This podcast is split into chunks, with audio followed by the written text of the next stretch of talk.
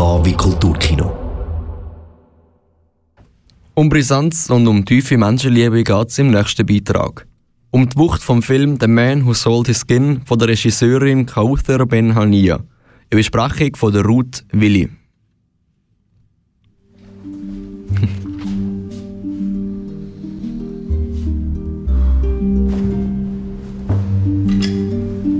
Ein junger Mann in einem petrolblauen Morgenmantel aus Seide gehüllt schreitet zielgerichtet durch mehrere Ausstellungsräume einem Museum, geführt von einem Angestellten.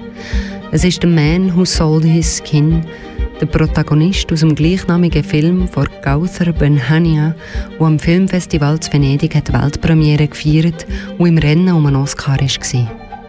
Der Man Who Sold His Skin heisst Sam, verliebt und lebensfreudig, hat seine Freundin Abir ihm doch gerade gestanden, dass sie ihn liebt. Nur, die zwei leben in Syrien und seine überschwängliche Reaktion auf ihr Geständnis bringt ihn ins Gefängnis.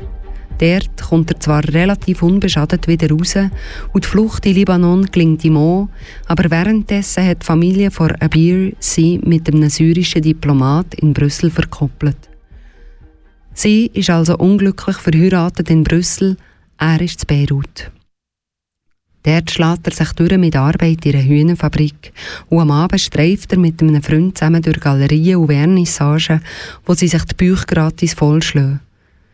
So lernt er eines Abends oder belgisch-amerikanischen Künstler Jeffrey Godfrey kennen. Und der Künstler, der Zitat aus wertlosen Objekten Kunstwerke Millionenwert macht, allein durch das Signieren, bietet ihm einen Pakt an nämlich ihn, der Sam, zur Kunst zu machen. Das wird ihm Tür und Tor zur ganzen Welt auftun. Und natürlich auch nach Brüssel. Der Sam geht der Pakt ein und der Künstler tätowiert ihm sein Schengen-Visum wortwörtlich auf den Rücken. But why Schengen visa? Mm.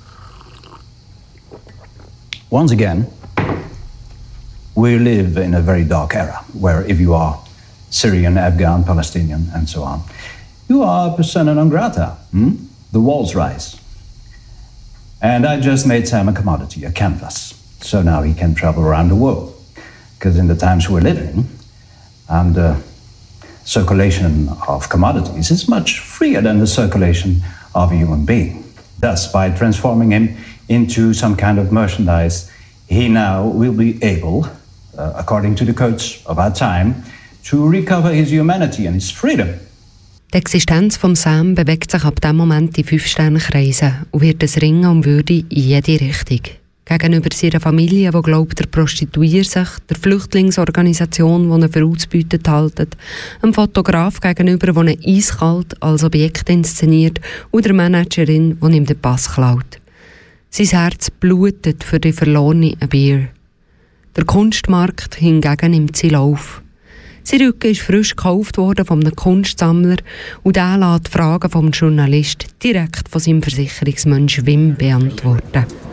Hello Wim, I'm really happy to see you. I'd like to have um, what's in your mind regarding the the price of the insurance. How do you measure that? It varies of, uh, depending according to the cause of death. Of course, we wish Sam a long and healthy life. Yeah, but um, a long and healthy life would suit you, wouldn't it? I mean, what if he dies of cancer? Cancer is fine. It, um, but for example, if he dies of an explosion, that would be really bad for the insurance company. Uh, and as we all know, his country is uh, presently at war. Aber der Sam ist ein unkontrollierbares Kunstwerk. Er entzieht sich am Objekt sein schelmenhaft, bewahrt sich seine Freiheit genauso wie sein warmes Herz.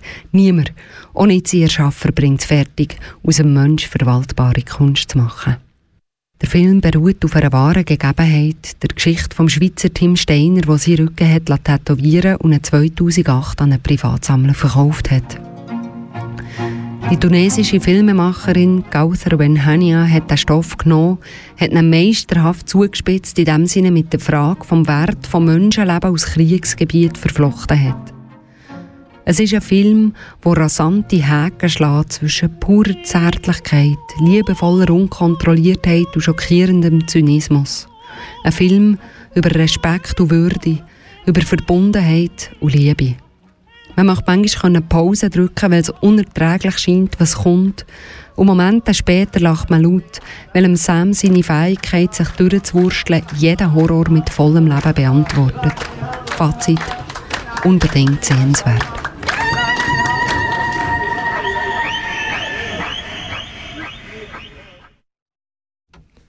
Der Film läuft am Zürcher Filmfestival und ab Mitte Oktober kannst du ihn dir auch im Kino anschauen gehen.